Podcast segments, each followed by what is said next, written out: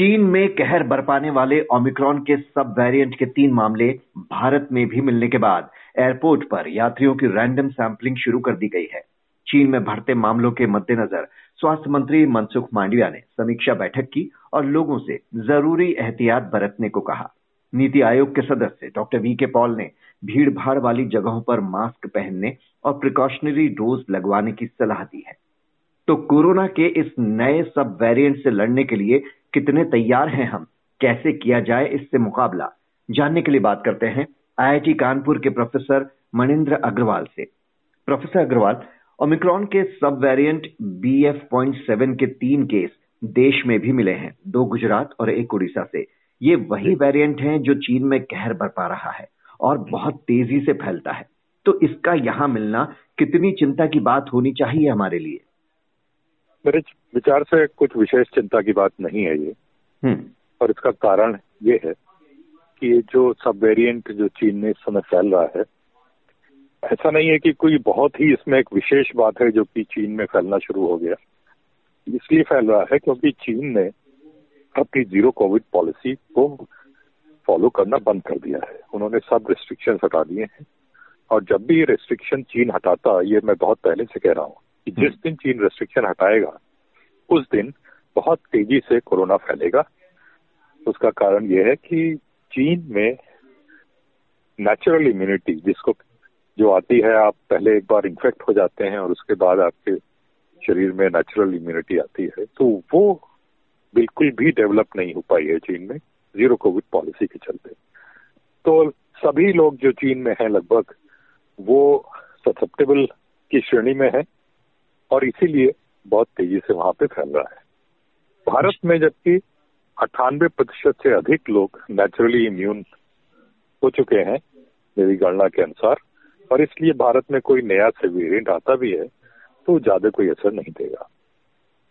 कई तरह की खबरें आ रही हैं कि अभी से लेकर मार्च, अप्रैल तक चीन में कोविड की कई लहर आएँगी। तो जो चीन का डेटा है, वो क्या संकेत दे रहा है अभी तक? जी हाँ बिल्कुल सही बात है। चीन में अभी अगले कुछ महीनों में काफ़ी बुरे हालात रहने वाले हैं। बहुत तेज़ी से ये फैलेगा। कई लहरें भी हो सकती हैं। और चीन में एक और जो बात है कि पहले शुरू में या इवन कहें छह, आठ महीने पहले तक वो बहुत ही स्ट्रिक्ट पॉलिसी ट्रेसिंग टेस्टिंग कर रहे थे आइसोलेशन तो केसेस को बढ़ने नहीं दे रहे थे। और आज समय उन्होंने ट्रेसिंग टेस्टिंग वगैरह लगभग बंद से ही कर दिए हैं। और हमारे कैलकुलेशन के अनुसार इस समय वो 500 केस में से एक केस डिटेक्ट कर पा रहे हैं या रिपोर्ट कर रहे हैं। उससे चार सौ निन्यानवे केस रिपोर्ट भी नहीं हो रहे हैं। हम्म। जी। सरकारी आंकड़ों के मुताबिक हमारे यहाँ बूस्टर डोज मात्र 27 फ़ीसदी लोगों ने ही लगवाई। दरअसल कोविड के वेरिएंट ज़्यादा असर नहीं कर रहे थे तो लोग भी वैक्सीन को लेकर लापरवाह हो गए थे। क्या अब सभी लोगों को प्रिकॉशनरी डोज ले लेनी चाहिए जैसी सलाह दी जा रही है, या नेचुरल इम्यूनिटी डेवलप हो गई है तो इसकी ज़रूरत नहीं जैसा आपने भी लिखा है? जी वैक्सीन का मुख्य उद्देश्य है ये है कि आपको यदि इन्फेक्शन हो तो माइल्ड हो, ज़्यादा परेशान न करे हॉस्पिटल जाने की आवश्यकता ना पड़े। वैक्सीन जो शुरू में ये माना जा रहा था कि वो इन्फेक्शन होने से ही बचा देगी, वो अब निश्चित हो गया है कि वो कोई भी वैक्सीन इस समय इन्फेक्शन होने से रोक नहीं पाती है। सीवियरिटी ऑफ़ इन्फेक्शन को ज़रूर कम करती है। तो जहाँ तक बूस्टर डोज का सवाल है, जो लोग इम्यूनिटी कॉम्प्रोमाइज है या कुछ ऐसी अवस्था में है कि उनको इन्फेक्शन हो जाने के बाद बहुत समस्या हो सकती है। उनको बूस्टर डोज लगाने का ज़रूर आवश्यकता दिख रही है। लेकिन नॉर्मल व्यक्ति को मेरे विचार से बूस्टर डोज की आवश्यकता मुझे नहीं दिख रही। जितनी भी खबरें लेकिन जो आ रही हैं, चीन से वो काफ़ी डराने वाली हैं और अब तो दुनिया के कई देशों में ये वेरिएंट फैलता जा रहा है। तो कई तरह के अफवाहों का दौर भी शुरू हो गया है। लेकिन अगर सरकार कह रही है कि कोविड अभी खत्म नहीं हुआ है और प्रोटोकॉल्स फॉलो करें तो ऐसा लगता है कि कुछ तो है। तो क्या अभी तक का जो हमारा रिस्पॉन्स है, वो ठीक है आने वाले संभावित खतरे को देखते हुए? जी हाँ मुझे लगता है कि अभी तक ठीक है। कोई ज़्यादा घबराने की ज़रूरत मुझे नहीं दिख रही है भारत में। और ये जो नया वेरिएंट है, ये आ चुका है भारत में। तीन केस डिटेक्ट हुए हैं। मेरे विचार से बहुत सारे केसेस अनडिटेक्टेड भी होंगे।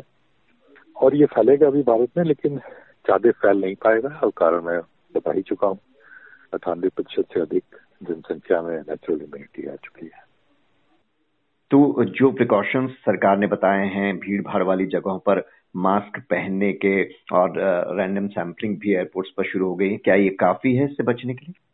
जी।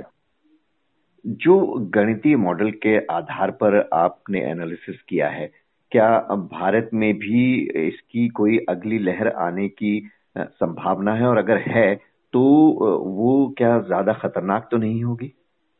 मुझे कोई संभावना नहीं दिख रही हाँ।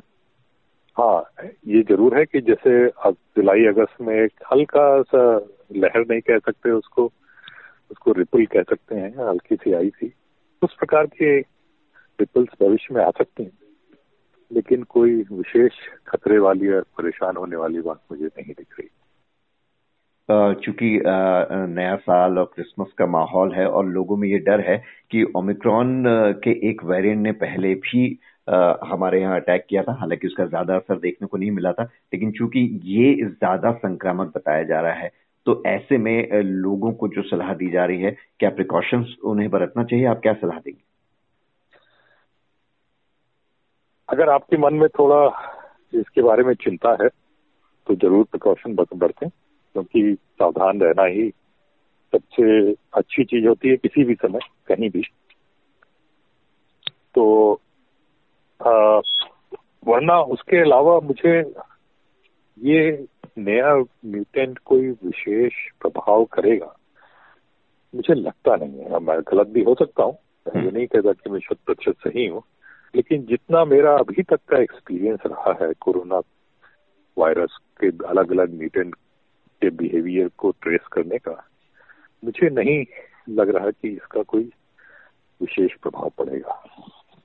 जी। तो भले ही ओमिक्रॉन का ये नया सब वेरिएंट चीन में कहर बरपा रहा है लेकिन भारत में अभी हमें इससे बहुत ज़्यादा डरने की ज़रूरत नहीं ये आपका कहना है। बहुत बहुत शुक्रिया प्रोफेसर मणिंद्र अग्रवाल।